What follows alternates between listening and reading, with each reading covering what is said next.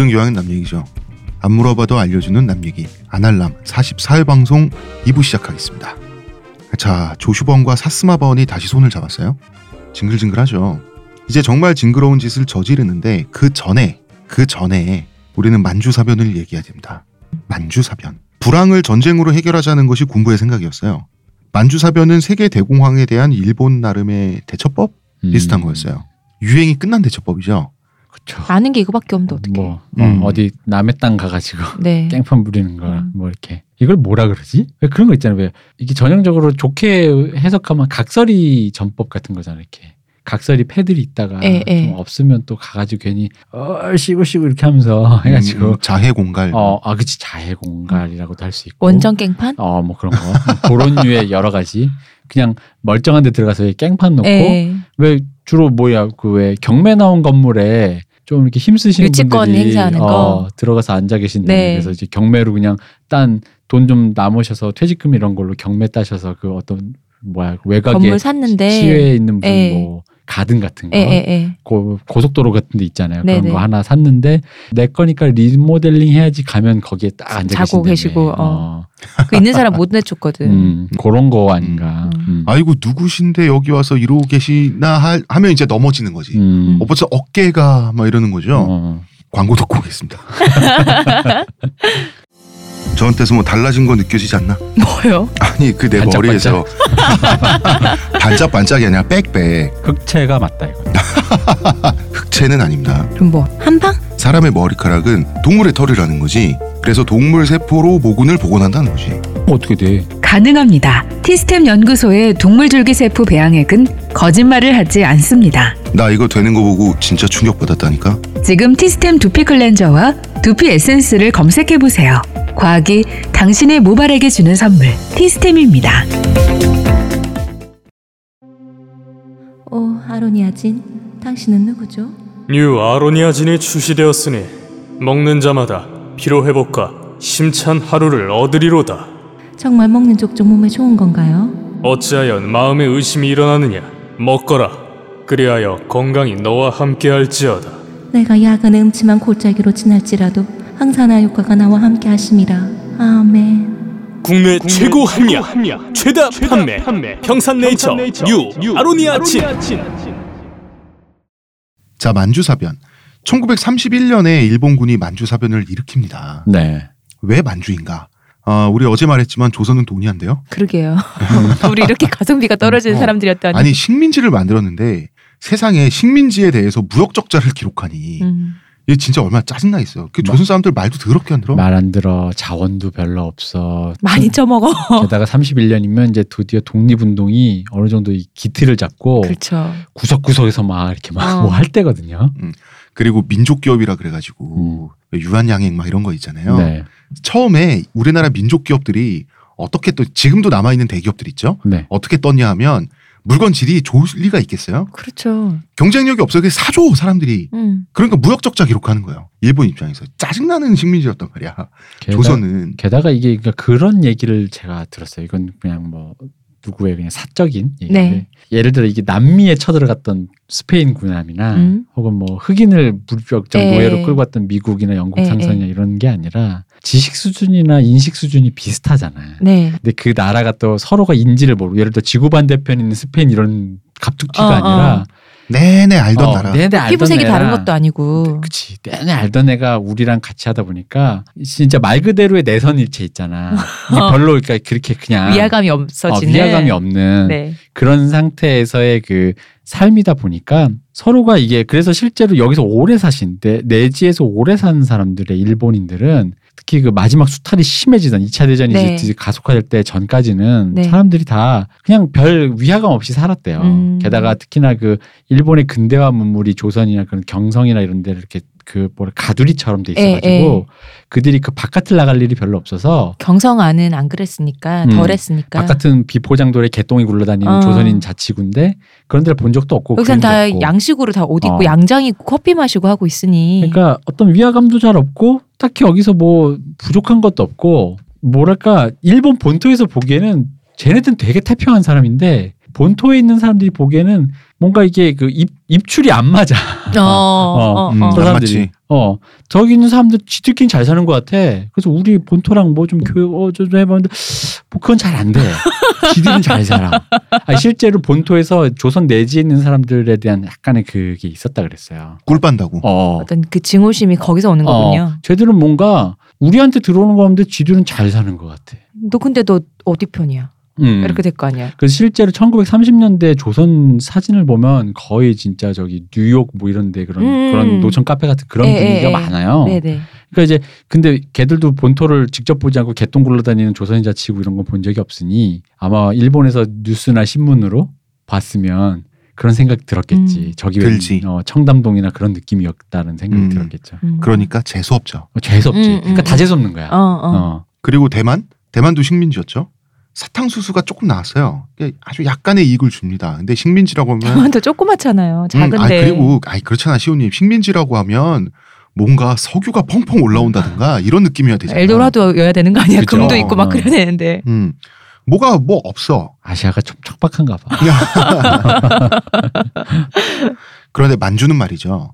만주는 이- 이미 일본 자본의 놀이터였어요. 음. 그래서 동양 척식 주식회사 악명 높은 네. 네. 이 주식회사를 본따서 만든 게 남만주 철도회사. 그죠. 철도회사죠. 음. 음. 그게 재밌는 얘기 있더라고. 철도회사가 철도회사만 하는 게 그 동양척식회사처럼 거의 다 했잖아. 식민지 다 했지. 음, 해쳐먹은. 음. 특히 나중에는 그게 일종의 그 첩보 정보 분석. 기관? 그것조차 어, 거의 2천 명 되는 브레인이 있었대. 그러니까 일종의 그 일본에서 온 사람으로 된 사드인 거야. 중국과 대륙에 있는 모든 정보를 어. 거기서 이렇게 막 하고 있었다. 그렇죠. 암호 풀고 이런 사람들이 어. 당국적 대기업이었고 또 군부의 비호를 받고 음. 하다 보니까 반 정도는 국가기관이고 음. 묘한 상태 있지. 이름은 철도회사입니다. 음. 자 만주는 자원 풍부합니다. 음. 땅도 넓어요. 일본에 넘쳐나는 실업자 지금 대공황 직후입니다. 이 실업자들을 만주로 보내면 땅도 개간하고 좋잖아. 하는 또 이 군부의 심리가 있었단 말이에요.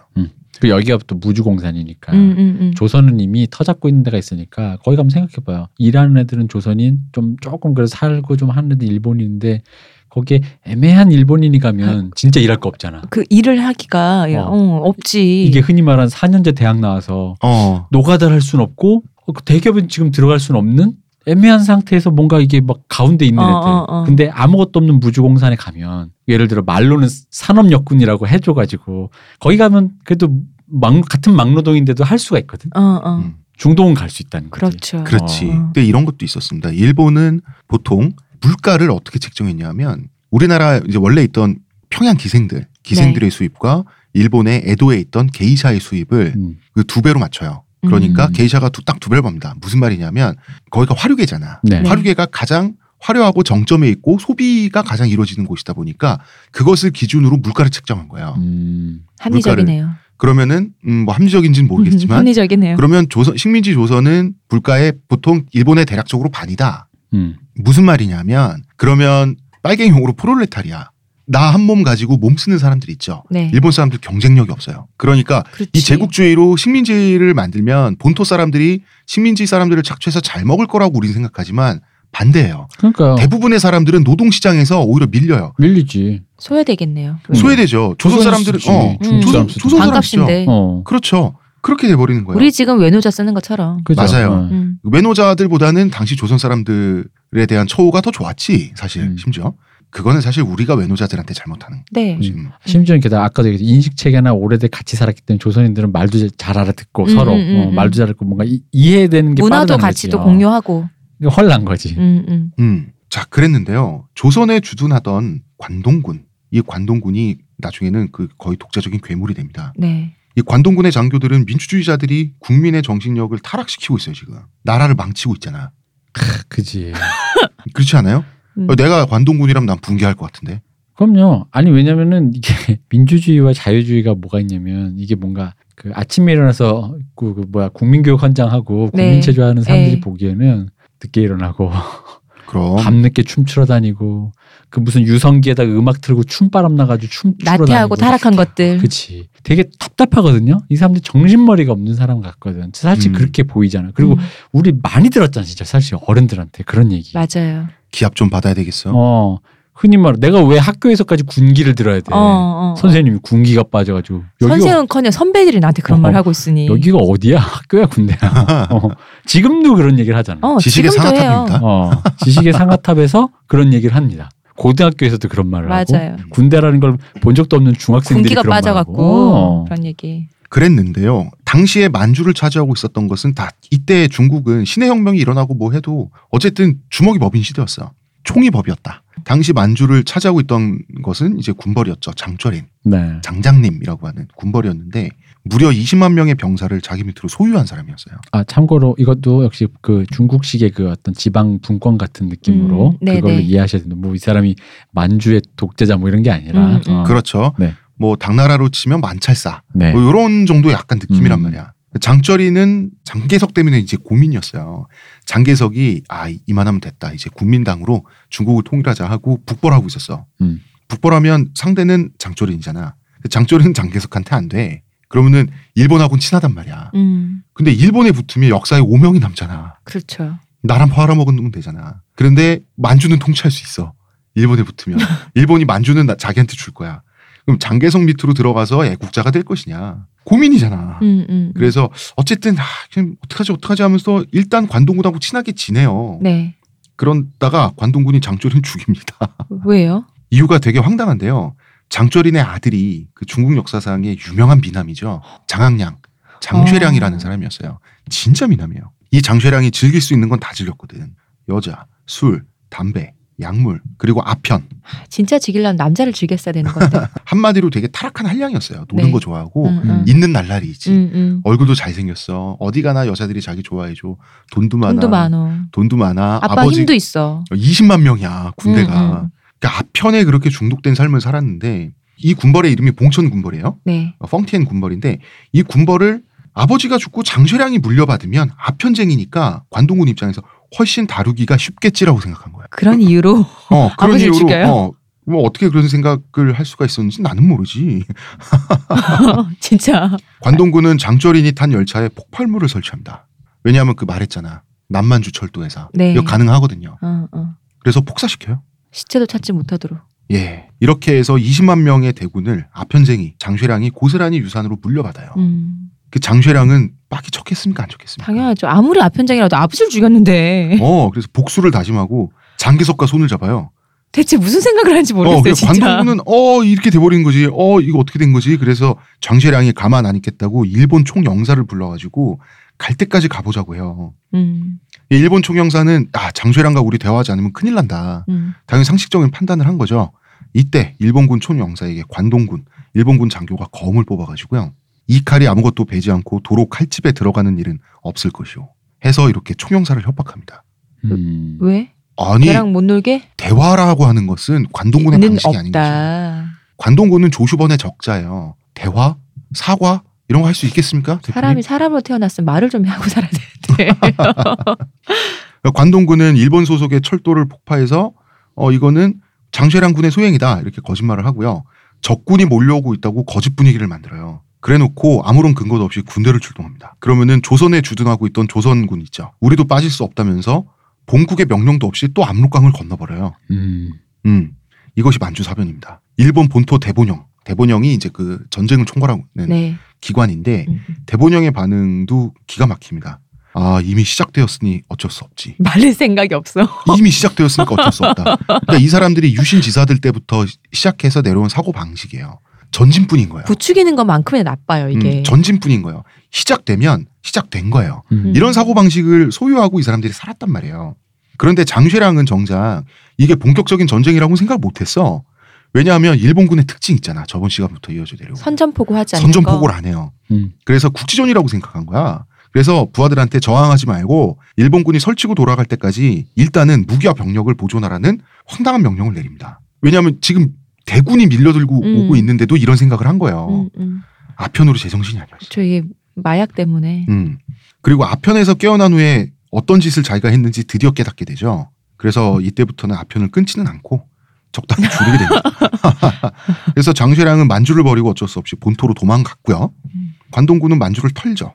음. 신나게 털고 완전히 장악을 하게 됩니다. 그러니까 이때 이 사람도 장시랑도 그러니까 뭐 좀 이상한 사람처럼 보이긴 하지만 네. 그러니까 이게 만주가 사실 중국에서 참 멀리 떨어진 에, 조선 쪽에 에, 더 에. 가까운 땅이고? 자기 아버지 그 아버지 장조린이 제가 마적 출신이에요. 음. 그러니까 한마디로 되게 변방이잖아요. 어, 동네를 하나 해먹은 거야. 어, 좀 어, 비참한 어. 사람이었는데 동네를 해먹는데 이제 생각해 보면 그거잖아. 일단 어쨌든 간에 이, 이거를 이렇게 생각하면 될 거야. 건물이라고 생각하면 될 때. 아빠의 건물. 아. 음, 만주 빌딩. 어 만주 빌딩. 근데 이게 그럼 이제 이 사람 생각엔 통치 이런 생각하니까 참 개념이 안 돼. 이 사람들은 기준으로 뭐니 그 만주 빌딩인 거내 거. 음, 음, 음, 음. 근데 내 빌딩을 지금 예를 들어 왜 노무현 대통령이 와서 종부세를 때리면 이 건물에 뭐 빚을 졌던 대출했던 은행이 더 뭐 이런 어떤 이해관계가 있을 수 있고.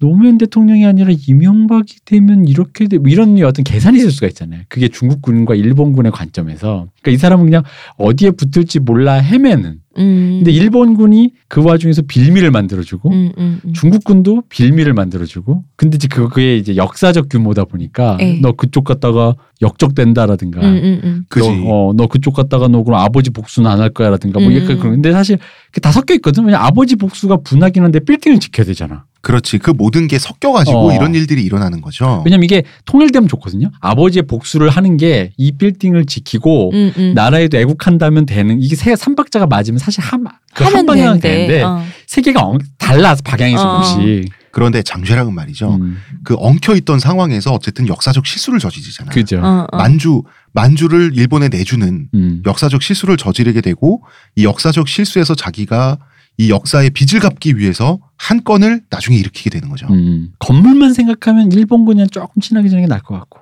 그? 역적 소리 들을 어, 거. 어.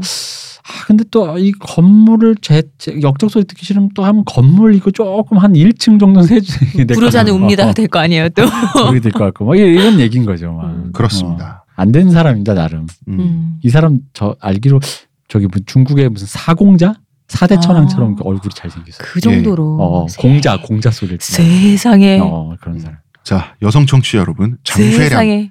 찾아보십시오. 기가 막히게 생겼습니다. 음. 그래서 자 관동군은 만주를 마지막 황제 푸이 있죠. 네. 마지막 황제를 데려다가 푸이를 데려다가 괴뢰국인 만주국을 세워버리죠. 그런데 관동군은 이미 일본의 통제를 벗어나서 이 나라를 세웠죠. 만주국은 엄밀히 말해서 일본의 괴뢰국이라고 하지만 관동군의 괴뢰국이었어요. 그리고 이 만주 군관학교 출신 중에 우리가 아주 잘 아는 사람이 있었어요. 우리 우리 시리즈의 엔딩 크레딧에 네. 나오실 분. 엔딩에 올라가실. 네. 관동군은 만주를 선진 공업지대로 만듭니다. 이유는 여기서 찍어낸 무기로 중국과 소련을 정복하려고 했어요. 중국과 소련을 정복하겠다. 자, 대단합니다. 관동군 참 대단합니다. 꿈이 커요. 음. 음. 결국 동베이 공업지구는 관동군이 이렇게 열심히 만들어가지고 나중에 패전 후에 중국에 남겨주는 큰 선물이 되죠. 감사하죠. 예. 중국이 동베이 공업지구 있잖아요. 이거 가지고 다 그 물건 찍어 가지고 지금처럼 된 거 아니야. 아유 뭐 이런 걸다 음. 이렇게. 자, 마루따로 악명 높은 731 부대, 네. 생체 실험 부대, 관동군 소속입니다. 음. 미친놈들이에요. 자, 엉겹결의 식민지가 일본은 생겨버렸죠. 어, 좋잖아요. 너무 좋죠. 음, 그래서 만주 드디어 식민지다운 식민지. 어, 진짜. 진짜 어. 내 하루. 진짜. 어. 음. 진짜 식민지다운 식민지가 생겨가지고 어떻게 보면 뽕을 뽑을 수 있는 그치 식민지. 혼도 식민지. 이거는 어. 만주사병 관련자들은 다 승진했어요. 명령을 어기고 독단적으로 전쟁을 일으켰는데 국가적 영웅되고 승진한다. 이때부터 군대 내에서 우리도 관동군에 질 수 없다는 분위기가 팽배해지게 됩니다. 그렇죠. 근데 바, 방금 말씀하신 서술대로 그거를 눈앞에서 본 어떤 조선의 네. 꿈큰 야망의 청년이 있었으니 네. 그의 이름은 오카모토. 그리고 이런 상태에서 민주주의자였던 이누카이 치요시가 수상에 취임했던 거예요. 네, 그렇습니다. 일부 마지막에 예. 얘기했던 네. 그분입니다. 이런 상황에서 군인들은 이누카이 치요시를 고깝게 여겼던 거고요. 그래서 저질르지 뭐 이 심리가 그냥 생겨버린 거예요. 그렇죠. 하면 된다. 하면 하니까 돼. 방금 만주 밥자 하면 됐잖아 지금. 됐잖아. 어. 수상마죠. 음. 근데 이 사람 봐, 이 이누카이 치요시 같은 이런 민주주의자 들어와봤자 사람들 나태하고 자, 봐봐요. 그러는 거지. 이게 한방주의가 여기서 생겨요. 음. 음. 자, 생각해봐요. 조선이란 식민지를 먹기 위해서 몇십 년을 공을 들였어요. 네. 일본은 청일 전쟁을 치러야 했고요. 국력을 한 개까지 짜내서 그 다음에 러일 전쟁을 치러야 됐어요. 기적적으로 이겼어요. 그리고 조선의 황제폐하 고종 황제 함부로 막 대할 수도 없어. 음. 어 같이 막 문서도 만들고 강제 병탄이지만 그 형식 자체는 어떻게 만들어야 됐단 말이야. 네. 만주는 밀고 들어가 끝. 음. 그런데 훨씬 알짜배기 식민지야. 음. 그러면은 일본 사람들 생각이 어떻게 되겠어요? 젊은 군인들이 패기가 대단한 걸 이렇게 돼버린 거죠. 근데 방금 요게 네. 요 논리를 거기서 대입하면 더 정확해지는 게 민주주의는 우리 홍 작가님이 하신 표현대로 고구마잖아. 고구마. 그렇죠. 목을 절- 탁탁 맥히게 하는. 절차가 있고 시간이 걸린단 말이에요. 어. 방금 그 조선을 먹는 방식들 그런 건데 어. 얼마나 좋아 한 어, 방에 그렇지. 한 방에. 아 속 시원해 이거 제대로야 뭔가 사이다 사이다 어. 사이다라는 이 조선, 감성 조선에서 막혔던 목이 어. 만주에서 뚫리는 거죠. 자, 그래서 이거죠, 조슈번과 사스마 파벌이 천황을 허수아비로 세우고 자기네들이 나라 해먹는 게 일본이잖아? 네. 어, 그러면은 그 똑같은 시스템을 갖고 와야 될 거 아니야? 이미 관동군이 있잖아. 음. 네. 누가 있지? 어, 저기 마지막 황제 푸이. 음. 저 있네. 데려와서. 그러니까 푸이는 일본 천황의 복제품이었던 거예요. 네. 음. 예. 그랬던 거죠. 그런데 만주국은 더 끔찍했죠. 왜냐하면 그나마 파벌이 있을 때는 음. 서로 견제하고 눈치도 보고 이러는데 관동군은 안에 자기네들이 왕이야. 음, 음. 완전히 복주하게 되는 거죠. 저 참고로 푸이를 생애를 그린 우리 그 유명한 영화 마지막 황제. 네, 아, 정말 명작입니다. 네. 그렇죠 마지막 황제 이건 이제 확인이 안 된 영화계에 떠도는 속설입니다 네. 마지막 황제를 찍을 때 이제 그 가- 영화 감독님이 베르톨루치고 네. 촬영 감독님이 비토리오 스트라로라는 촬영 감독님인데 네. 두분 다 이제 훌륭한 위대한 감독님인데 그 촬영 감독과 감독이 둘이서 이런 속설이 있었어요. 그 1년에 한번그 볕이 제일 좋은 날이 있대. 어. 근데 그날을 못 찍었대. 네. 그래서 영화를 내년에 다시 와서 그날 오겠다 이러면서 그냥 안 찍어. 그래, 그런 속설이 있었어요. 어. 어. 그걸 찍으려고 그랬답니다. 진짜인지 네. 아닌지 모른다. 네, 네. 그런 썰이 있었어요 그 당시. 그, 그, 영화가 그 자- 원체 그거, 좋으니까. 그거 아니에요? 자금성 석양? 네, 뭐 그런 네, 그걸걸요. 있어요. 어. 하늘을 근데, 모르게 아, 근데 찍고 그 씬이 너무 아름다워. 그러니까요. 그러니까 그런 말 돌 정도의 그런 말 음. 나올 법한 씬이니까요. 그게. 또그 그 양반들이 그 좀 뭐랄까 예술가의 로망이 살던 사람 숨쉬던 시절에 거의 그 이런 말 좀 죄송하지만 꿀 빨던 사람들이기 때문에 그런 곤조가 어 조금 통했다. 통할 수 있던 어, 시대라서 지금 같으면 감독 바꾸지. 그러니까 지금 같으면 루머라고 생각하는데 지금까지 도는 이유가 그 당시라면 그랬을 법하기도 어, 한 거야. 맞아요. 어, 그 어. 사람들이라면 그렇지. 약간 그러니까 시스템이 적었던 시절에 감독이라고 하는 지위가 약간 독재가 가능했잖아요. 음. 그죠. 뭐 그런 느낌이었습니다. 자, 이영만리에서 관동군 젊은이들은 해냈어. 그러면 이 본토에 있는 아직 이영만리로 출병 그 나가 있지 않은 왜냐하면 생도들 있죠. 해군사관학교, 육군사관학교 생도들을 지금까지 앙숙 관계를 잠시 털어버리고 손을 잡지 않겠나. 손을 잡은 거예요. 한 10명 정도가. 어, 나의 동료가 되라. 음, 음. 그러니까 어떤 거사를 일으키냐. 총리인, 합법적인 총리인 이누카이 치요시를 죽여버리자. 우린 밖에 못 나가니까 일단 안에서 하자. 음. 음, 그래서 어- 어느 정도 이 사람들이 미쳤냐면 자 1932년 5월 15일에 찰리 채플린이 일본을 방문합니다. 자 이게 바로 5.15 사건이라고 합니다. 5월 음. 15일이라 그래서 예. 네. 그래서 총리인 이누카이와 대담을 하기로 되어 있었어요. 이 대담을 하고 있을 때 생도들은 총리뿐 아니라 채플린도 죽이려고 우리 했어. 오빠는 왜? 너무하시네 진짜. 자 미국에서 활동하는 영국인이죠 채플린은. 네. 그래서 미국과 영국과 사이가 나빠져야 더 이상 서구 열강들에게 귀충 영매한테 우리가 무시받지 않고 당당히 전쟁할 수 있다. 약간 이런 생각이었어요. 음. 그런데 채플린이 스모 경기를 보고 나서 이제 이누카이랑 만나서 원래 죽어야 되는데 음. 같이 덴푸라 먹고 싶다고. 덴푸라 먹고 싶다 그러니까 튀김의 나라에 왔으니 튀김을 먹겠다. 이누카이 츠요시는 아 그러면 아들을 시켜가지고 저기 어디 잘하는 데 가서 덴푸라 사주라고. 그래서 채플린은 덴푸라를 먹어요. 그러니까 이게 이 사람이 민주주의자가 맞은 거야. 이 사람이 딱 그럼 어디 경박하게 그럼 덴프라 손님 가지고 아니야 거기로 모시고 와 바로 뭐 이래가지고 어, 이러면 같이 죽은 건데. 그렇지. 아이 또뭐 그거 드시고 싶다니 그럼 또 가서 드셔야지. 그치. 어. 다녀오세요. 이 사람 또 기자 출신에. 어. 어. 아니 뭐 드세요. 음. 이랬다가 이제. 그래서 이 덴푸라 집이 아직도 채플린 사진 걸어두고 자랑합니다. 어, 네. 할만하죠. 음. 그래서 아들과 채플린이 채플린 목숨 구한 집인데. 어, 목숨관 집인데 아들과 채플린이 덴푸라를 먹고 있을 때 총리 관저에 왜냐하면 사람들이 다 채플린 따라갔을 거 아니야. 음. 네. 총리 관저가 일시적으로 비잖아. 일정이 틀어졌으니까. 이때 생도들이 난입합니다. 난입해서 당신을 죽이겠소. 하니까 웃겼던 게 그래도 이 민주주의자니까 말로 할 수 있을 거라고 생각하고 음. 자네들 총을 내려놓고 내 말이 다 끝나면 설득이 되면 물러가고 정 안 되겠으면 그때 나를 죽여도 되지 않게 대화를 해보자. 이러면서 얘기를 하는데 바로 쏴서 죽여버렸거든요. 필요 없어. 그래서 이누카이 추요시가 이렇게 사망합니다. 말이 안 되죠. 말이 안 되죠. 근데 이때 이거 아셔야 돼요. 이- 이때 사람들의 분위기는 어쨌든 아까 우리가 말했던 뭔가 민주주의의 그 고구마에 어, 아직까지 근대화가 덜 된 아직까지 이제 기껏 근대화가 된 일본 시민들도 그 민주주의의 고구마에 살짝 짜증이 나 있었어. 어, 짜증이 나요. 왜냐면 기껏 절차대로 했더니 조선에서 뭔가 뭐 이렇게 마이너스고 어. 햄- 뭐 이런 건데 저쪽 사이다 만주 사이다. 어, 자 어, 절차대로 어. 하고 이- 있는데 절차대로 하고 있으니까 뭐 공항은 계속 공항이잖아. 실업자 그죠. 넘쳐나고. 기다릴 그 여유가 없었던 거죠. 그런데 음. 저 패기 넘치는 젊은이들은 이런 분위기였어요. 그래서 애국 애국이라고. 음. 어, 그래서 사건 처리가 유야무야 넘어갔어요. 세상의 생도들이, 사관 생도들이 총리를 죽였는데 말이죠. 뭐, 뭐, 1년 받고 2년 받고 뭐 이랬어요. 음. 어느 정도냐면 군부는 물론이고 저, 국민들도 젊은 생도들이 패기 대단하다고 자기 총리들 죽였는데. 어, 박수 쳐주면서 탄원서, 탄원서를 35만 통이나 정부에 보냈어요. 그렇죠. 여기에 군부의 입김까지 해서 법원이 굴복합니다. 그래서 음. 생도들 처벌받은 내역이 딱 보면은 대충 우리 음주운전하다가 음. 걸린 느낌 있죠. 음. 음. 그 정도예요. 그 재밌는 모티브도 있어요 여기. 탄원서 중에 손가락이 나온 게 있어요. 그 정도로 네. 손가락을 잘라서 보낸 거야. 어. 그거지. 아니 군인들은 패기를 보였는데 어, 탄원하는 나도 질 수 없지. 음. 그런 심리였던 거예요. 그래가지고 탄원서에다가 이 여기에 이제 탄원서 11개가 나온 거래요. 11개의 숫자가 이상하잖아. 네. 10개도 아니고 어. 아홉 개도 아니고 뭔가 근데 이제 요거에 이제 모티브가 돼서 이제 나온 게 이제 그 저기 공각기동대 네. TV판 Stand Alone Complex 2 시즌에 그 테러 단체 개별 11인인가 거기에 아마 요거 모티브일 거예요. 육손이가 계셨나? 육손이거나 아니면은 십시일반 십시일반. 뭐 이런.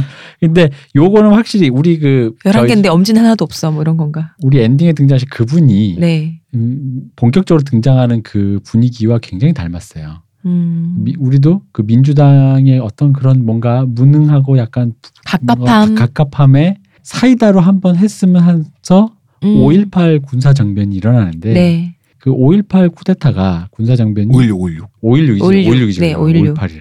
5.16입니다. 어, 네. 죄송합니다. 5.16 군사 정변이 일어나는데 그 5.16이 그때 당시 사람들이 지금 같으면 뭐야 이 군인 이게 아니라 음. 그참 무서워서 말을 못하겠어가 아니라 사람들이 이런 약간 분위기였어요. 이런 분위기였어요. 어, 환호하는 분위기였어요. 약간 그래서, 아, 갑갑한 내 뭔가- 마음을 아, 속 뭔가 펑 어. 뚫어주는구나. 어. 이거. 사이다. 음. 어. 그래서 여러분 이 사이다 조심해야 됩니다. 음. 맞습니다. 그 5.16이 국민이 사이다로 느꼈다. 근데 여기도 그런 분위기였어요. 네. 똑같아요. 날짜도 비슷해. 음. 음, 하루. 어. 일본은 이때부터 군부가 통치하는 군국주의 제국으로 돌아서게 돼요. 그래서 사건 자체는 테러 사건이지만 의미적으로는 쿠데타다. 음. 그리고 이것이 다이쇼 데모크라시의 종말이다. 음. 음. 끝나는 거예요. 자, 그러면 이제 사스마 해군들은 자존심이 많이 상했죠. 그럼. 만주사변으로 육군에 밀렸잖아. 음. 음. 그래서 총리는 또 다 같이 손잡고 처리했잖아. 네. 그래서 이제 다이쇼 데모크라시도 문민 정부도 이 모든 사태가 다 이제 같이 한 거니까 이제 다시 군인들이 힘을 쓰게 되는데 해군도 도왔잖아. 네. 음. 그래서 해군은 이제 아 전함 군축 더 이상은 못 받아들인다. 뭐 전함 더 만든다. 어, 아 그건 육군 니네도 이해해야지. 어. 그럼 육군의 입장에서 아이고 그렇게 하셔야지. 그런데 우리도 만주 못 내놓는 거 알지. 아이고 그럼 그럼 그럼 그러셔야지. 이렇게 되는 거예요. 음. 그런데 열강들이 너네 보고 만주 다시 토해내라는데 그런 어떡 거예요. 어떡할까? 어, 야, 열강들이 너네한텐 그 전함 만들지 말라는데 너네한텐 만주 내놓으잖아. 어, 근데 서로 이제 지금 분위기 좋잖아. 음. 육군과 해군이. 그래서 1933년 군축 조약 폐기를 선언하고요. 상큼하게 국제 연맹을 탈퇴합니다. 서로 경원시하다가 음. 한번 같이 힘을 합쳐 된 거야. 그래서 그거 있잖아. 크로스. 우리가 합치면 역시 어. 이거 한 거지 이제. 음. 탈퇴하고 핵을 만들겠다. 뭐 이런 거. 자 이제 세팅이 됐어요. 네. 뭐냐면 이제 사이다로 식민지다운 식민지를 만든 경험이 생겼고 음. 사이다로 하니까 된 거야. 음. 하니까 됐어. 어, 드디어 이제 그래서 군벌이 다시 장악한 다음에 폐기. 음. 폐기만 있으면 될 것 같아. 그래서 폐기로 국제연맹을 탈퇴했어. 음. 자 이제 자 이제 여기 그러다 보면 이쯤 되면 이제 뭐 이제 이상한 놈들 음, 음, 음. 천지 이제 네. 예. 전쟁광들 막 그러다가 미친놈 이- 경쟁할 거 아니에요. 음, 음. 그러다가 226 사건이란 게 또 일어납니다. 226 사건. 예. 네. 이거는 또 1936년에 일어난 사건인데요. 네. 자, 일본 육군에 황도파라고 하는 청년들이 있었어요. 황도파. 천황이 가는 길을 모시고 간다라고 하는 황도. 음. 1,500명의 병력으로 일으킨 쿠데타인데, 자, 황도파란 거는 이제 일본을 천황이 직접 통치해야 된다는 일파죠. 그렇죠. 네. 음, 그래서 메이지 유신 자체가 그 통치권을 천황에게 돌려주겠다라고 하는 핑계로 일어났잖아. 음. 그래서 얘네들은 우리는 메이지 유신이 아니라 이때가 쇼와 시대니까 우리는 쇼와 유신이다. 음, 음. 맞아요. 이렇게 주장을 했어요. 자, 쇼와 유신이란 말이 등장했고 쇼와 유신을 실제로 실정했고 네. 여전히 이거를 뜬 눈으로 지켜보고 네. 어떤, 그분이 계셨어요. 어떤 그분이 계십니다. 네. 일본 천황이 시정잡배에 둘러싸여서 이용당하고 있다 이거예요. 그래서 천황폐하를 구해내 가지고 일본을 다시 천황에게 돌려드린다. 음. 요것이 황도파란 말이야. 자, 요 또 이것도 이- 보셔야 돼요. 어떤 군분의 어떤 파라는 음. 사조직 같은 느낌의 사람들이 음. 어떤 개념을 공유하고 물이 뭔가 집단 행동을 한다. 우리는 땡땡 회가 있었죠. 그렇죠. 네. 그 네. 회도 나중에 좀 이따 또 일본에도 나옵니다. 음. 음. 그러니까 이게 더 이상 당연한 말이지만 국민의 군대가 아닌 거지. 그럼요. 그렇죠. 아. 어. 그러면 이런 생각은 구구주의 아닌가라고 생각할 수 있는데 음. 이제 종교적 구구주의랄까? 천황은 다 옳다는 서구 방식인데 이제 황도파의 정신적 지주가 있었어요. 이 사람이 그분이 음. 박정희라고 하는 그분이 가장 존경하는 분이었다는 음. 기타 음. 잇기라는 사상가였는데요. 이 사람 사자입니다. 사자라고요? 예, 왜 사자냐면 어떻게 보면 군국주의자고 어떻게 보면 사회주의자예요. 음. 그 뭐야 대체? 어, 자 천황파인데 하나만 해 하나만. 어, 황도파야. 천황이 어 일본을 직접 통치해야 되니까 그러면은 천황이 상징적 존재에서 내려와야 되죠 인간의 자리로. 음. 그래서 천황을 신의 자리에서 끌어내리려고 했어요. 음. 그러면 왜 사회주의자냐? 이 사람은 인민이 하나가 되어서 일사불란하게 국가의 부품이 되는 모습 있죠. 음. 이런 모습에 오르가즘을 느낀 사람이에요. 그래서 그 신의 혁명에도 가담했었어요 중국에 음. 음. 외국에 가서 왜냐면 민들이 바글바글 모여가지고 뭘 하나 해내는 느낌 있죠. 음. 이런 거에 그 쾌감 느끼는 사람이야. 수많은 사람들이 국가를 만든 아름답잖아요. 음흠. 근데 이러한 사회주의, 이런 뭐 공화주의 사상이라 그래야 돼? 이런 거는 개인이 나름의 책임과 권리를 가지고 국가를 나눠 가지는 게 민주주의잖아요. 네. 우리 저번에 민주주의란 건 건물이란 얘기 했었잖아요. 음. 네. 고쳐 쓰고, 음. 어, 금 가면. 어, 물 세면 그래서 수리하려고 우리 촛불 들고 나가고. 그런데 이 사람이 생각하는 국가는 국가의 일부이자 부품, 이 개미 같은 게 국민이에요. 이 사람이 생각하는 게. 그러니까 솔직히 나는 이분이 우리 이전에 왜 천황 얘기하면서 우리 흔히 말하는 세계 시민 음. 뭐 그런 얘기 했잖아요. 그러니까 그 세계 시민이라는 얘기 했을 때 나오는 그 의미가 바로 좌파적인 좌파 사회 운동의 네. 그 궁극적 지향인데 이 이분이 바로 솔직히 말하면 그 국가주의 민족주의로 딱 거기까지만 선을 걷을 때에 나올 수 있는 어떤 그림 중에 하나예요. 음. 음. 그러니까 좌, 자기도 사회주의 세례를 받았어. 음. 이 사람 나름 좌파적 사상이 있어요. 근데 국가주의 민족, 우리 민족, 우리 국가란 그 거기까지 테두리까지는 딱 선을 긋고 그럼 우리 국가 외에 밖에는 세계 시민이고 뭐가 없잖아. 그랬을 때 오는 그 뭔가 인지 부조화? 인지 부조화인데 자기 나름대로는 합리화해. 합리하지. 왜냐면 내 세계는 여기까지니까. 거야. 음, 음, 음, 내 음. 세계를 세계 시민과 사회 동포로 보지 않지. 음, 내 음, 세계는 음. 우리 여기 나라, 우리 아니니까. 민족이니까. 음. 이 사람이 생각하는 이상적인 사회는 개미굴이에요. 자, 그렇죠. 천황은 여왕개미, 음. 그죠? 그 다음에 국민들은 다 개미예요. 일개미. 일개미. 이런 네. 거야.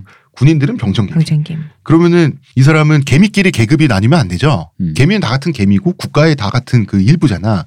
그래서 조선인과 일본인의 차별을 철폐하자고요. 음. 재밌죠, 이 사람. 이상하게 꼬여 있어. 그 사상이 꼬여 있어. 진보성과 극우성이 꼬여 있어. 이 사람을 박정희가 가장 존경했습니다. 음. 어. 박정희의 묘한 진보성과 네. 이 사람의 정책의 그 말도 안 되는 극우성의 혼재를 여러분 잘 생각해 보세요. 그, 그 묘한 박정희 틱한 그 박정희식의 그 묘한 애국심 있잖아요. 네. 박, 난 박정희 장군님 저기 뭐야 애국심이 없이 사익만 추구한 악마적 인간이라고 생각 안 하거든요. 저도 그렇게 생각하지 않아요. 어. 근데 그그 묘한 애국심. 음. 근데 이, 이 사람의 어떤 그 잔상이 보이잖아요. 이 희한하잖아요, 이게. 이상해요. 잔상 보이지. 음. 그러니까 일사불란하게 움직이는 개미 굴이어야 하는데 파벌이 있고 군부가 있고 이러면 되겠어요? 음. 그래서 현재의 군부를 제거하자는 게 이 사람 생각이었어요. 음. 진짜 특이하다. 약간 정신머리가 좀. 그러니까 황도파의 특이하시네. 반대편에는 통제파가 있죠. 네. 통제파는 말 그대로 군대는 군부가, 응? 정치는 음. 정치인이 각자 자기 분야를 통제하자. 결국은 뭐야? 지금 상태 그대로라는 네. 뜻에 불과하죠. 음. 통제하겠다 아니야, 통제. 음. 어. 음, 말 그대로 내가 통제할 테니까 건드리지 마. 음. 너네는 너네. 거 하고 우리는 우리 거 하고. 음. 그래서 헤게모니를 쥐고 있던 이 통제파가 1935년에 황도파 인사들을 숙청한 일이 있었어요. 음. 보통 이런 일이 일어나면 보통 그냥 그냥 숨을 죽이고 사는 법도 있지만 일본에서는 이 닛본에서는 당하고만 있는 건 사내에게 수치죠. 그래서 천황폐하는 우리와 함께할 때 가장 행복하다는 사실을 폐하는 몰라도 우리는 알아. 아니야. 아니야. 그래서 1,500명이 그 고위 관료 갑자기 쏟아져 나와가지고 결행 일시에 고위 관료 4명을 죽이면서 정부를 전복하는데 성공해요. 네. 그래서 쿠데타를 합니다. 쿠데타. 음. 근데 이게 3일 천하였어요. 음. 2월 26일에 네. 3일 천하 이렇게 딱 돼버리니까 이제 조슈파하고 사스마파 네. 약군과 해군은 어 포위해. 그래서 겹겹이 포위당합니다. 음. 어. 이 15,000명은. 그런데 이 사람은 천황의 아까 1,500명이라 아, 천, 그러셨거든요. 아, 1,500명. 음. 어. 1,500명인데 그러면은 이 사람의 명분은 천황의 말이 곧 법이다가 이 사람들의 명분이잖아요. 네. 음. 천황이 어 니네 해사네. 너네 무서워. 무섭잖아. 내가 어, 천황이라고. 나 그런 거 아니야. 여관 게임 같은 거 하고 싶지 않아. 황도파는 결국 항복밖에 답이 없었어요. 그런데 황도파는 사실은 긍정적이었어요. 낙천적이었어요. 음. 왜냐하면 만주사변도 그렇고 그다음에 5.15 쿠데타도 그렇고 아니 뭐 별거 없잖아. 음. 국민들이 뭐 박수 쳐주고 별거 없잖아. 어, 통제파의 수장인 도조 히데키를 너무 만만히 봤죠. 그렇습니다. 이분 이제 드디어 이 음. 2차 대전 일본의 네. 그분. 네, 그분입니다. 네. 근데 이2.26 사건은 네. 그러니까 군인이 정치에 개입하려고 지금 5.15 사건도 그렇고 네. 그러니까 끝없이 나온 어, 어. 정말 일본의 그 유신의 우리가 지금 이제 드디어 근대화돼서 지금 곰고 곪은 그 유신 정신 있잖아요. 하면 된다, 뭐 네. 근성 뭐 어쩌죠. 어. 이게 이제 군인에게 들어가서 그 내, 완전히 그냥 내면화 해가지고 정치에 개입해서 뭔가 세상의 중심이 되려고 이렇게 세상의 중심에서 뭘 외치시는 그 군인들이 등장하게 되는 모습인 거예요. 음, 음. 그- 그래서 5.15, 2.16 나왔잖아요. 네. 이제 이제 이후에 이제 5.16이 나오는 5.16. 거예요. 네. 음. 5.16이 나오면 음. 이제 그 얘기 있어요. 산무 사건이라는 게 또 있어요. 산무 사건. 산무 사건. 네, 산무 사건은 뭐냐면 이거는 사실 좀 웃겨. 61년에 있던 건데 네. 이것도 일본에서 일어난 쿠데타예요. 어. 군인들이 하려는 거예요. 이렇게 가까운 때 있었고. 어, 있었어요. 근데 요게 이제 그 당시엔 그 정보 통제가 돼 가지고 우리나라는 잘 안 알려진 에, 사건인데 너무 어설픈 쿠데타. 너무 어설픈. 웃긴 거면 뭐 총칼이나 탱크 뭐 이런 걸 탈취를 못하고 그냥 이렇게 맨주먹인가? 총이랑, 총이랑 칼 몇 개만 가- 그러니까 나중에 잡으러 들어갔더니 몇 명도 없고 총이랑 칼 몇 개만 있는 거야. 그래놓고 뭔가 하려고 했던 거야 얘들이. 왜 그랬지? 근데 얘들이 웃긴 게 아, 그래서 산무예요. 묵은본. 아, 무대체. 뭐 그런, 그런 느낌인데 원래는 이제 무세금 무실업 무전쟁 뭐 이런 거였는데 어. 그러니까 되게 군국주의 부활 뭐 이런 거예요. 근데 이제 어때 미군정이잖아. 네. 그러니까 이제 그걸 이제 미군에게 왜 억압받는 음. 우리 민중이 음, 양키놈들에게 음, 음. 그래서 그거 야쿠자 우익에서 야쿠자 미워하는 게 그거잖아. 그 나라가 힘을 못 쓸 때 그래서 미국 놈들한테 우리 어 일본 시민들이 다 핍박받을 때 그걸 구한 건 협객 야쿠자밖에 없었다 이런 식으로. 이 진짜 유신의 그래요. 이 유신의 낭만주의를 야쿠자들이 그렇게 가져다 쓰게 되는 가져 거죠. 쓰죠. 어, 어, 어. 그래서 이 산무의 사건이 웃긴 게 뭐냐면은 일설이에요. 이건 루머에 네. 하면 이 사람들이 어쨌든 뭔가 훈련했을 거 아니야. 네. 이렇게 해서 계획을 짜서 그거를 자위대 가서 했대.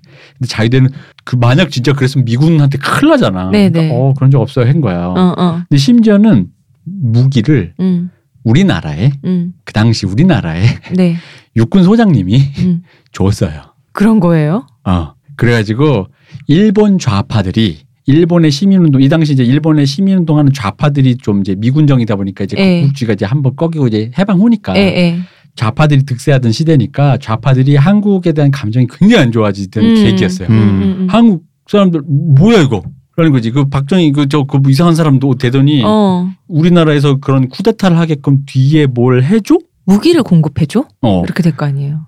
그것이 이제 그 공유하던 어떤 로망의 그림인 거지. 그죠. 음. 그래서 지들은 아마 이게 자기 그 우리 뭐야 좀 이제 된 거 신선조 어. 이런 로망으로 생각하는 거야 지들은. 그래서 한 몇 명이 실력도 없는 것들이. 자, 어. 그 로망 얘기 할까요? 음. 어쨌든 이226 사건 관련자들은 자기네들도 손방망이 처벌을 받을 줄 알았는데 네. 놀랬어요. 도조 히데키가 철저히 지발받거든. 음. 음. 왜냐하면 도조 히데키 입장에서는 얘네들 말이야 천황이 자기가 허수아비 아닐 수도 있다는 사실을 깨달으면 천황을 조종 못해. 그럼요. 음. 도조 히데키는 완전 완전히 군국주의자예요. 전쟁주의자고 이 군벌의 어떤 확장 그 다음에 일본 제국의 확장 여기에 미쳐 있는 사람이야. 그래서 황도파를 철저하게 제거합니다. 그 아까 그 우리나라에서 무기를 줬다는 그 네. 61년도에 그 사람은요. 네. 그 국군 대한민국 국군의 그 박임항 소장이래요. 어. 이분이 이분도 만주 군사학교 출신이에요. 어. 그래서 일본 지인도 많고 큰 그림이 보이네요. 어, 그죠, 그죠. 뭔가 어떤 예. 어떤 그런 게 어. 보이죠. 이 실제 기록은 뭐 일본 국회인가 어디 뭐 재판인가 속기록 같은데 기록이 있다고 합니다. 실제로. 음. 그런데 박정희가 말이죠. 이 사건을 모델로 5.16을 기획했다는 거예요. 음. 자, 성공한 5.15가 아니라 실패해서 관련 주동자들이 다 처형당하고 무기징역당한 음. 226 사건을 모델로 5.16을 기획했다는 거예요. 이상하지 않아요? 실패하고 몰락한 쿠데타를 모델로 삼았단 말이죠. 아, 우리 그림 봤잖아. 그러니까. 보완. 실패는 로망이요, 성공은 사이다. 이것이 이건- 로망이란 말이에요. 어, 이건 뭐 양쪽 어디도 가도 다. 음, 음, 음. 성공은 사이다, 실패는 로망. 어. 어. 그러면 사실은 성공하고 싶어도 음. 이걸로 모델로 할 거야라고 했을 때는 로망을 모델로 하는 것이 음. 더 미망이지. 그럼요. 그리고 어떤 그런 내가 존경하는 사람의 약간 실패한 그림이 좀 더 낭만적 서사할 때 그 뜻을 내가 이어받아 음, 음, 음. 내 대에 완성시킨다. 그, 그, 그, 그런 뜻이죠. 1,500명이 되는 젊은이들의 그럼. 그 그때 그 결기, 음. 그 젊음, 그 어, 혈기 내가 하는 거거든. 음, 바로 이겁니다. 그래서 그 박정희가 쿠데타 일으키고 대통령 돼서 막뭐 네. 했잖아요. 네. 그랬을 때 일본의 유신 지사 아들 손자들 있죠. 네. 이 극우 정치인들, 극우 정치인들이 눈물을 흘리며 한국은 유신의 정신으로 음. 젊은 군인들이 저렇게 나라를 어, 이끌어가고 있는데 우리는 미군의 통치를 받으며 우리는 기계가 군대도 없고. 그랬단 참고로- 말이야. 참고로 이 간지라는 게 좀 등장하는 게 네. 이게 226이 대가 그 대장들만 그러니까 위에 상 대가리들 흔히 말하는 네. 장교들만 처형당했어요. 어, 부한 살려줬어. 어, 어, 어. 그래가지고 김재규 씨가 11.6 이후에 네. 최후 진술인가에 그 네. 근처에서 내가 다 한 일이다. 어, 딴 애들은 냅둬라. 없다. 어. 일종의 간지를 잡기 어. 이렇게 시절하셨던. 근데 요, 요, 요, 요 거가 모델이었던 이분들의 정신 세계가 여기에서 이 근처에서부터 기원이 이렇게 아, 발현. 그런데 뭐 어쨌든 김재규의 진정성은 저는 인정합니다. 예. 아 예. 아니 박정희 전 음. 대통령도 진정성 있었어요. 음. 아 그럼요. 누구는 다 없었나 뭐. 아니 뭐 위안부 잡던 거강꾼도 진정성 있어요. 어. 다 이렇게. 어. 그 진정성, 배불리려면 뭐 진정성. 채용사 해야지. 어. 자 진정성 있는 사람들이 이제 등장합니다. 음. 도조 히데키 이름 나왔죠? 네. 도조 네. 히데키 설명이 불필요합니다. 이 사람 전시 내각 수상이에요. 별명이 아시아 히틀러죠. 그지 히틀러지. 어. 어. 항복하지 않기 위해서라면 1억 전 국민이 죽어도 된다. 야, 이 미친 놈아 싫어. 자, 이- 이- 다 서로 서로 친한 사람들이야. 음. 쯔지 마사노부 자칭 전쟁의 신입니다. 자칭이 중요하네요. 예, 아 죄송합니다. 자칭 작전의 신입니다. 아. 여러분 자칭입니다. 저서의 이름이 이것만 읽으면 전쟁에 이길 수 있다. 이거 어디서 너무 많이 보던 제, 예. 제목이다 이. 내용이 다 이거예요. 근성과 정신력으로 미국과 소련도 다 이길 수 있다. 그러면서 나왔던 핵심적인 문장이 적국의 장교들은 나약한 서양인이다. 자, 도미나가 교지 등장합니다. 도미나가 교지가 방금 말했던 츠지 마사노부의 스승격 되는 사람이에요. 츠지 마사노부 이것만 읽으면 전쟁에서 이길 수 있다라는 책을 읽고 츠지 마사노부를 불러서 혼냈습니다. 왜요? 아무리 내가 아끼는 자네지만 한마디 해야겠네. 장교마저 나약한 서양인이라고 했었어요. 아, 똑바로 장교들은. 나약한 서양인이다 이 말을 가지고 예. 장교마저 나약한 서양이다. 음. 어 그리고 하사관 부사관들은 열등한 토인들이고 그 흑인들 음. 음. 어, 이런 식으로 설명을 토인. 해야지. 어? 토인 너무 오랜만이다. 어떡할 거야?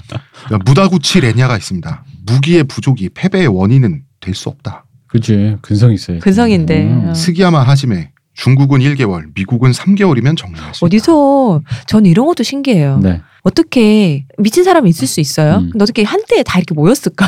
미친 놈들 아이, 어떻게 이렇게 굴락을 미친- 이뤘을까? 어느 시대나 미친 사람이 있는데 이게 발현 조건이 있는 거예요.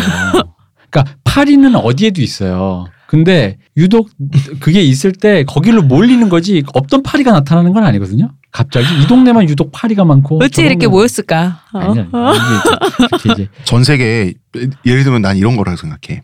어, 파리의 총량은 같은데 그지. 예. 몰려 있는 곳이 있어. 어. 근데 음. 이 당시 일본 군부라고 하는 시공간이 음. 몰려들었던 거지. 몇십 년 동안 청국장 향 같은 걸 계속 풍겼죠. 지금 우리가 우리도 한 주에 다 담지 못할 정도의 어, 몇 주 동안 해야 될 어. 정도로. 거의 몇십 년 가까운 그 청국장 향을 풍기니까 파리들이 처음에는 한 요 정도 있다가 한꺼번에 여기다. 여기가 우리 발뻗을 곳이다. 그 중에 파리 중에 이제 상급 파리들만 그 대왕 파리 막 이런 거 어. 있잖아. 근데 이제 이 얘기를 쭉 듣다 보니까 네. 방금 뭐 항복하지 않기 위해서는 1억 중, 전 국민이 죽어도 된다. 이것만 읽으면 전쟁 이길 수 있다. 뭐 이런 얘기 있잖아요. 쭉 듣다 보니까 왠지 저 때도 그렇고 요즘에 학생들 젊은이들이 무슨 고시학원이나 네. 뭐 EBS 교양 강좌나 이런 데서 듣는 얘기 같다는 음. 거지. 맞아. 긍정적 마인드로 음. 하면 된다. 그래서 뭐 이런 거 있잖아.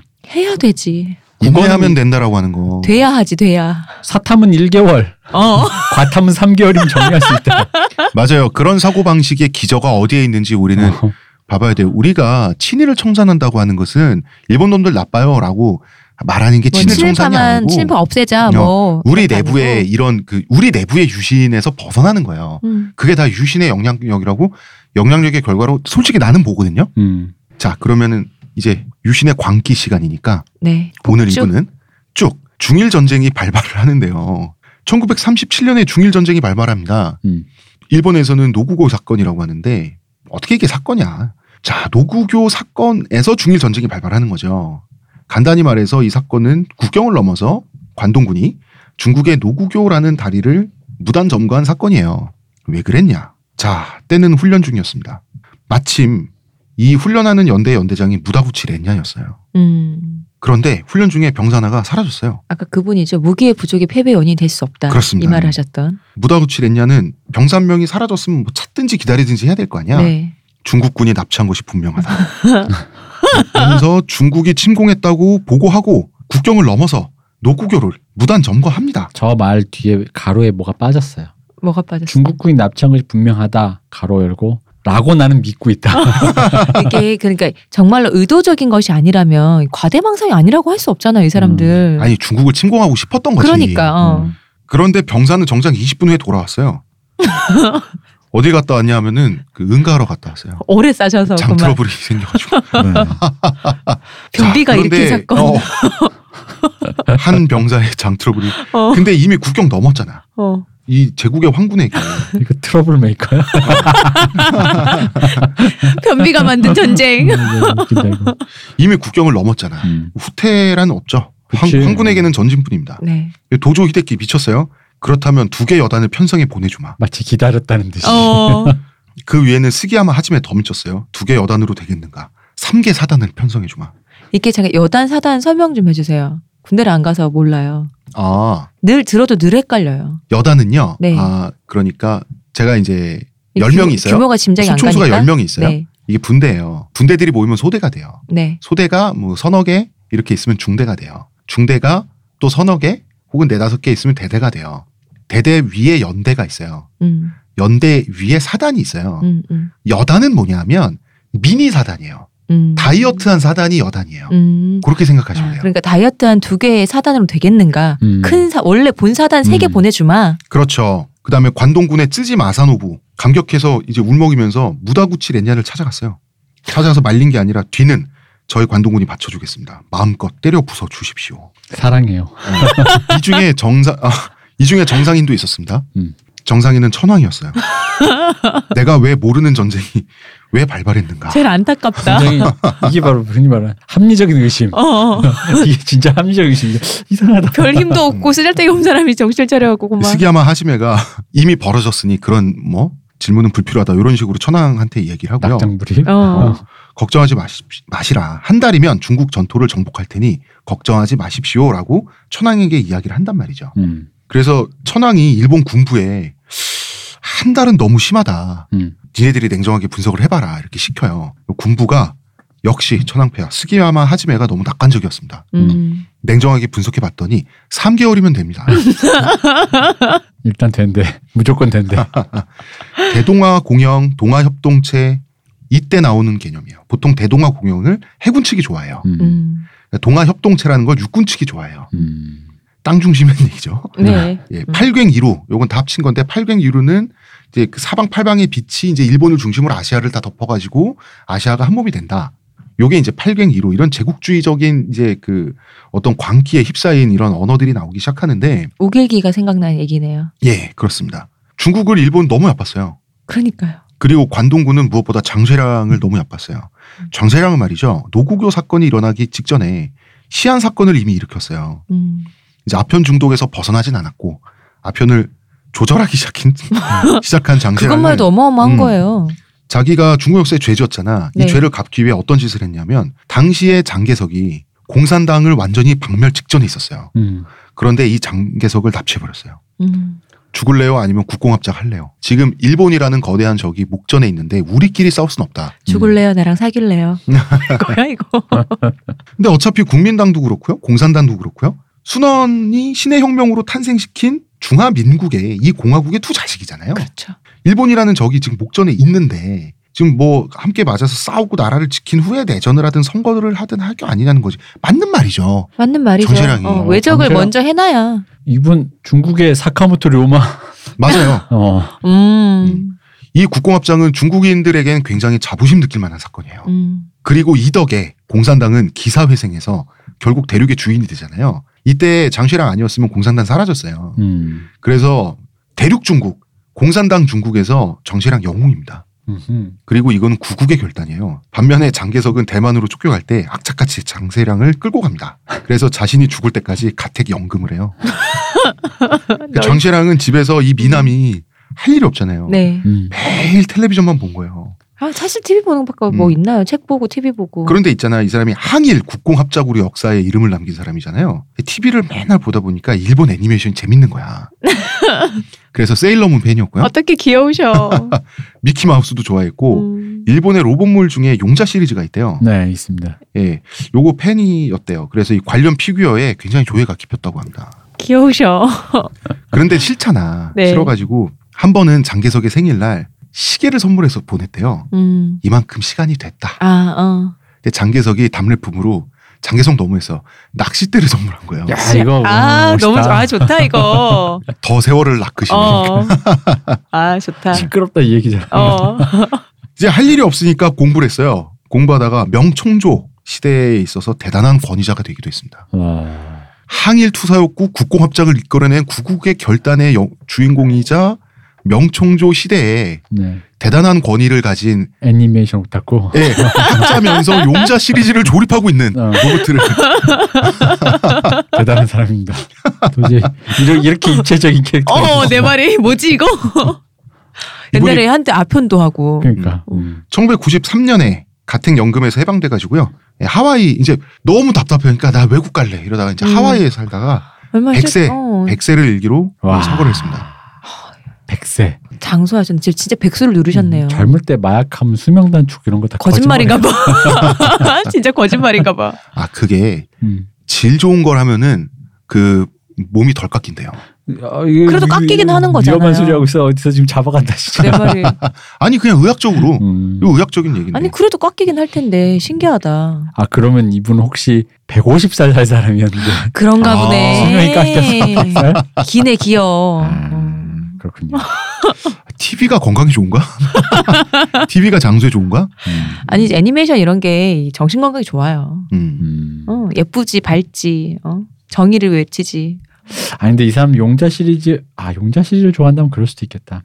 아 이거 왜냐면요. 네. 일본에 요 이분 옛날 분이니까 애니메이션이 두 축이 있어요. 용자 시리즈류의 정의는 이긴다 뭐 그런 류의 음, 음, 음. 있고 네. 이 토미노가 건담으로 유명한 토미노 씨가 했던 되게 리얼리즘적인 절망과 우울 세계 어, 모두 다 죽고 이 어, 세상은 어. 의미 없어 이런 류의 애니가 있거든요. 아 이분은 건담도 좋아했다고. 건담 좋아해요? 예. 그러면 그러지 않은데 생명 단축 때 그거 보다 보면 단축 될 것 같을 때 세일러문을 보는 거지. 어. 어, 모두가 죽는 그, 어. 음.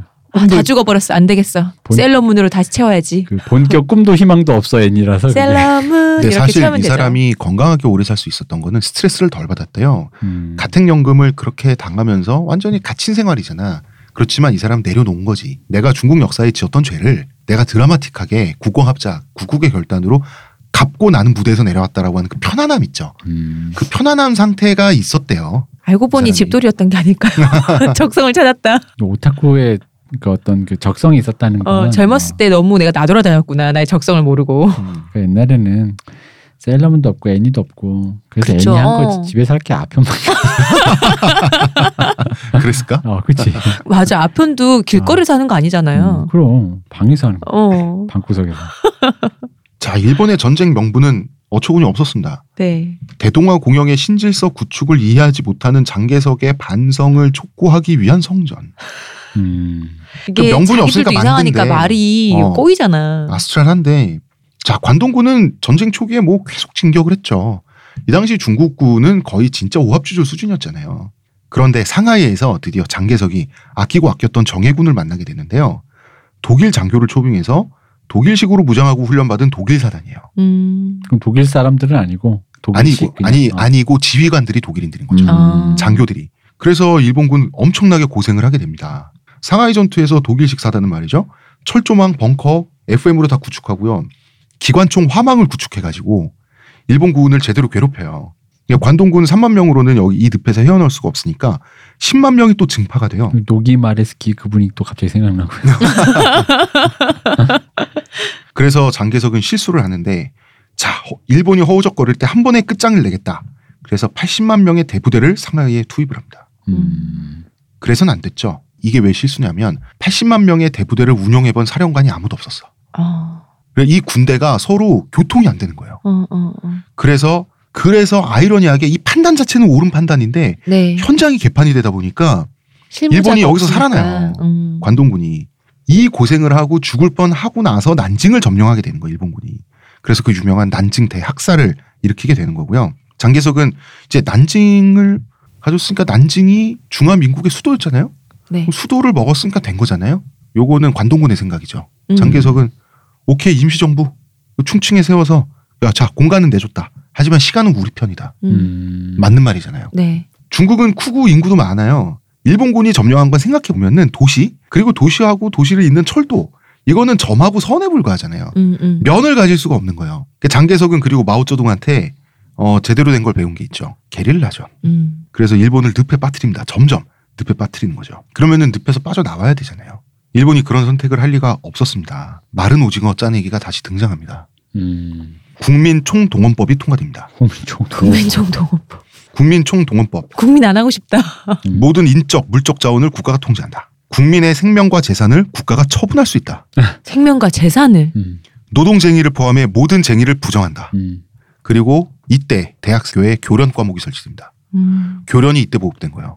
우리도 예전에 있었죠. 예전에 있었죠. 그 지금 교련은 없어졌지만 왜 우리 신입사원 연수에 최근에 요 며칠 또 신한은행이 음. 화제던데 신입사원 음. 연수에서 얼차려 받고 정신통일하고 안창호 선생님의 그걸 읽었대잖아요. 아, 네. 아 신한은행 여러분 그 보시면 안창호 선생님의 정신을 이어받아 유신시계 네. 음, 유신식으로 기마 자세를 하고 땀을 뻘뻘 흘리고 그러니까 얼차려 받는 건데 네. 그 안창호 선생님의 그 무슨 뭐 글을 네. 읽고 있는 하, 정말 깨알 같더라고요. 어, 깨알 같더라고. 음. 진짜 자기가 뭘 하는지를 모르는 사람. 일도 몰라요. 어. 음. 자 여러분 그런 것이 국민 총동원법의 유산입니다. 음. 이때 나온 슬로건이 거국일치 그리고 박정희가 좋아했던 진충보국 어, 진충보고 이건 굉장히 저기 뭐야 중국말 같다. 네. 슬슬 미국과의 관계가 일본은 막장이 되죠. 음. 일본이 중국의 신실서를 수립한다 그러는데 미국 입장에서 황당하잖아. 음. 누가 남의 나라에 마음대로 지 신질서를 수립해. 성전 하신대잖아요. 근데 일본은 아시아는 아시아인들끼리 책임지겠다. 라고 했을 때 장개석이 이런 말을 하죠. 아니 난 너네랑 마음 없는데? 어, 난 미국이 더 좋은데? 그럼 미국에서는 그러면은 그렇다면 응징해 줄게 해서 통상 수호 조약이 파기되는데요. 통상 수호 조약 말하자면 미국과의 무역이 끊긴 거예요. 음. 음. 바닷길이 막힌 거예요. 일본은 자원의 대부분을 미국에 의존하고 있었어요. 그냥 천연 자원도 아니고 천연 자원을 1차, 2차 가공한 거 있죠. 음. 타이어랄지 네. 음. 이런 게 기술이 아직 미국만 훨씬 못했거든요. 일본이. 음. 그러니까 일본의 입장에서 사용 선고잖아. 그러면 통상 수요 조약이 파기되면 전쟁을 지속할 수가 없어요. 네. 그렇죠. 네. 그렇잖아. 전쟁을 지속하려면 되니까. 자원이 있어야 돼요. 음. 석유, 철, 고무, 고무 정말 중요합니다. 그렇죠. 그게 있어야 되는데 그러면 애초에 전쟁을 그러면 중국에서 빠져 나오면 되잖아. 음. 그럴 수 없지. 그럴 수 없지. 우린 직진만 있거든. 황구는 전진뿐인데. 음. 그래서 자원을 차지하기 위해서 또 다른 전쟁을 일으키게 됩니다. 그렇죠. 전쟁. 이미 중국의 발목이 잡혔는데 발목이 잡힌 상태에서 계속 싸우기 위해서 계속 싸울 만한 자원을 얻기 위한 전쟁을 새로 일으키는 거예요. 그래서 일본 군부는 경론을 벌입니다. 중국의 발목이 잡힌 상태에서 남방이냐 북방이냐. 남방은 태평양이고요. 북방은 소련입니다. 뭐 아니 될 거라고 생각하고 누가 자꾸 해준대 왜 이러지? 어. 자 조슈는 육군이잖아. 그래서 소련을 원했습니다. 음. 자기들이 활약할 수. 그쵸. 음. 사스마는 당연히 태평양 전쟁을 음. 통해서 영향력 강화를 원했겠죠. 원했죠. 음. 그런데 중국의 발목이 잡힌 주제에 관동군이 여기서 어 해군과 육군이 경론 중이라고? 그럼 우리가 결론을 먼저 내주지 하고 선수를 칩니다. 그래서 노모난 사건을 일으켜요. 사실은 전쟁이고 전투죠. 음. 할인골 전투라고 불러야 되는데 왜냐하면 패전했거든 일본이. 그래서 사건으로 축소해서 부르는 거예요. 음. 사실은 이전에 장고봉 전투라고 국경 분쟁이 한 번 있었어요. 이때 소련군은 압도적인 화력을 쏟아 부었음에도 불구하고 조선 주둔군 19사단 일본군에게 패배했습니다. 19사단은 중화기도 없는 그냥 보병이었단 말이죠. 음. 근데도 이겼어요. 어떻게 이긴 거야 그러면? 지휘관이 훌륭했어요. 어. 음. 지휘관이 보병을 이제 그 뜀박질을 시켜가지고 양익 포위를 했어요. 음. 음. 그런데 그러면은 그 물자의 부족을 뛰어난 전술로 커버 친 거잖아. 네. 그렇게 이해해야 되는데 상부에서는 어떻게 이해했냐면 화포가 없어서 이긴 거라고 이해한 거예요. 음. 화포가 없으므로 불리한 조건이고 불리한 조건이므로 악발이 근성이 나와서 이겼다라고 생각을 한 거예요. 러일 전쟁 때랑 똑같은 거잖아요. 이틀째 식량만 있으니까 이겼다. 뭐 이런 음. 거잖아요, 지금. 그러니까 지금도 그렇잖아. 아니, 뭐 하면 되잖아. 그러면서 아니야, 돼, 되면 할 거야. 그러니까 원래 그 디폴트 좀뭐 해주세요, 뭐 해주세요인데 그런 거 없이도 음. 아예 없는데도 되는데. 못 알아. 어. 이 상태에서 일본은 자신감이 뻗쳤죠. 자, 그래서 1939년 몽골 기병 80명이 만주 국, 국경을 약탈하거든요. 음. 이런 일이 흔했어요. 이제 관동군이 하도 막장 짓을 많이 저지르니까 이 동네에서 몽골 사람들이 이제 이를 갈았다고. 음. 음. 그래서 이 사람들은 말을 잘 타니까 틈만 나면 말 타고 와서 불 지르고 가고 막 그랬다고. 음흠. 이때 마침 관동군에 쯔지 마사노부가 있었습니다. 작전의 신. 사령관이 외출한 틈을 타서 사령관과 부사령관의 서명을 날조해서 항공 폭격 명령을 내립니다. 일본 본토에서는 그 사실을 알고 제발 작전을 멈추라는 지시가 내려왔죠. 음. 찌지 마사노부는 무시했습니다. 일본에서 야 지금 상황에서 소련과의 일전은 일본의 전쟁 수행 능력에 치명타를 줄 것이다. 음. 너무나 맞는 말을 한 거죠 대본영은. 네. 그러나 찌지 마사노부는 무시하고 항공 폭격을 하고 전쟁이 발발합니다. 이 관동군은 의지와 근성의 화신들이잖아. 네. 압도적인 화력을 지녔지만 소련군은 정신력은 나약하니까 이길 수 있다고 믿었단 말이야. 네. 그래서 소련의 위성 국가였던 몽골 국토를 밀고 들어갔던 거죠. 네, 네. 스탈린은 이 순간만 기다리고 있었습니다. 음. 자, 러일 전쟁 패배도 있었죠. 그다음에 장고봉 전투에서 자존심도 상했지. 음. 그래서 기다리고 있다가 잘 걸렸다. 2차 세계대전 최고의 명장이죠. 게오르기 주코프를 직접 전선에 보냅니다. 독일을 끝장낸 사람이 이 사람이에요. 음. 이름도 관동- 멋있어. 게오르기. 그냥 조지가 조지인데 뭐. 조지, 조지. 어, 조진데 어쨌든 게오르기라 보니까 멋있어, 왠지. 음. 관동군은요. 그야말로 깨끗하게 포위 선멸당합니다. 주코프한테. 그래서 일본은 한 가지 깨닫게 되죠. 아, 소련은 안 되겠구나. 왜 이제 깨달아? 옛날에 이겨봤잖아요. 그러니까. 그러면 자국 군인들이 죽었는데 해군은 큰 웃음. 이제는 남방 공략이 큰 힘겹게 웃음 되잖아요. 그렇다면 태평양이다. 이렇게 된 거예요. 와 태평양이라니까. 말을 안 듣고 말이야. 어. 자, 지금 일본은 추축국 삼국 동맹 아시죠? 네. 일본, 이탈리아, 독일. 음, 음. 이제 훗날 2차 세계 대전에서 이 편먹잖아. 네. 모두 파시스트 국가야. 모두 국제사회 왕따를 당하고 있어. 음. 쟤네는 말이 안 통해. 지금 이러고 있었는데 그럼 우리끼리 놀아야지 뭐. 음. 일본은 패배 후에 일단 오 소련 너무 불안한 거예요. 소련의 불가침 조약을 구걸합니다. 음. 사인해 주세요. 뭐 이럽니다. 음, 음. 음, 소련은 일단 안 될 것 같아. 근데 왜 미국은 될 거라고 생각했는지 나는 모르겠지만 너무 멀어서. 그래서 할인골 전투를 노무난 사건으로 축소시켰어요. 전투라고 하면 징계되니까 국민들한테 전쟁에서 졌다 그러면 군부의 목소리가 힘을 잃을 수 있잖아. 깨알같이 또 그런 건 잘 걱정해. 어. 어. 또 소련은 소련대로 내부 사정도 급하고 유럽이 급하잖아. 그래서 밟아주는 건 나중으로 미루고 일단 조약을 체결해 줍니다. 그리고 나서 독일이 폴란드를 침공하죠. 음. 자, 2차 세계 대전이 발발했습니다. 그리고 독일은 프랑스 침공해요. 점령해 버렸잖아. 네. 비시 프랑스. 네. 프랑스가 괴뢰국이 됐어. 유럽 열강들이 다시 전쟁에 휘말려 들어가게 되는 거죠. 그러면은 영국, 프랑스 식민지였던 동남아시아, 태평양 일대 빈집이 됩니다. 또 털러 가야죠 그러면. 아, 털러 가야지. 그런데 그걸 털려면 말이죠. 미국은 2차 세계 대전에 휘말려 들어가지 않았잖아. 네. 그죠? 그리고 이렇게 물자만 팔고 있었잖아요. 계속해서. 그렇죠. 그럼 그 미국이 필리핀은 미국이 갖고 있단 말이야. 음. 미국 눈치는 봐야 돼. 음. 그래서 태평양의 빈집털이는 반드시 미국과의 총력전으로 확대될 수밖에 없는. 거죠. 음. 네. 그죠. 자, 그래서 1941년 평균 연령 33세인 일본 최고의 인재 그 이제 전국에서 모은 거야. 음. 최고의 인재 35명을 선발해 가지고요. 총리실 산하로 비밀리에 집결시킵니다. 이 사람들한테는 임무가 있었죠. 이들의 모임을 바로 총력전 연구소.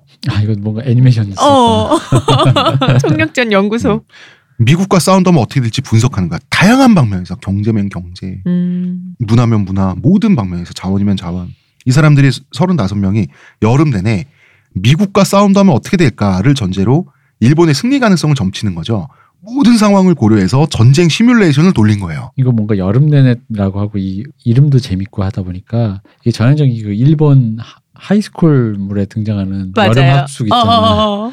이번 올 이번 여름 합숙은 총력전 연구소라고 미국과 상대로 우리는 그걸 총연 뭐야 시뮬레이션 해보는 거야. 최대한 분석을 해보자 이러면서 그러나 이 여름이 지나면서 35명의 이 젊은이들의 표정은 점점 어두워집니다. 음, 결론은 단 한 명도 빠짐없이 결론은 일본은 반드시 패배한다.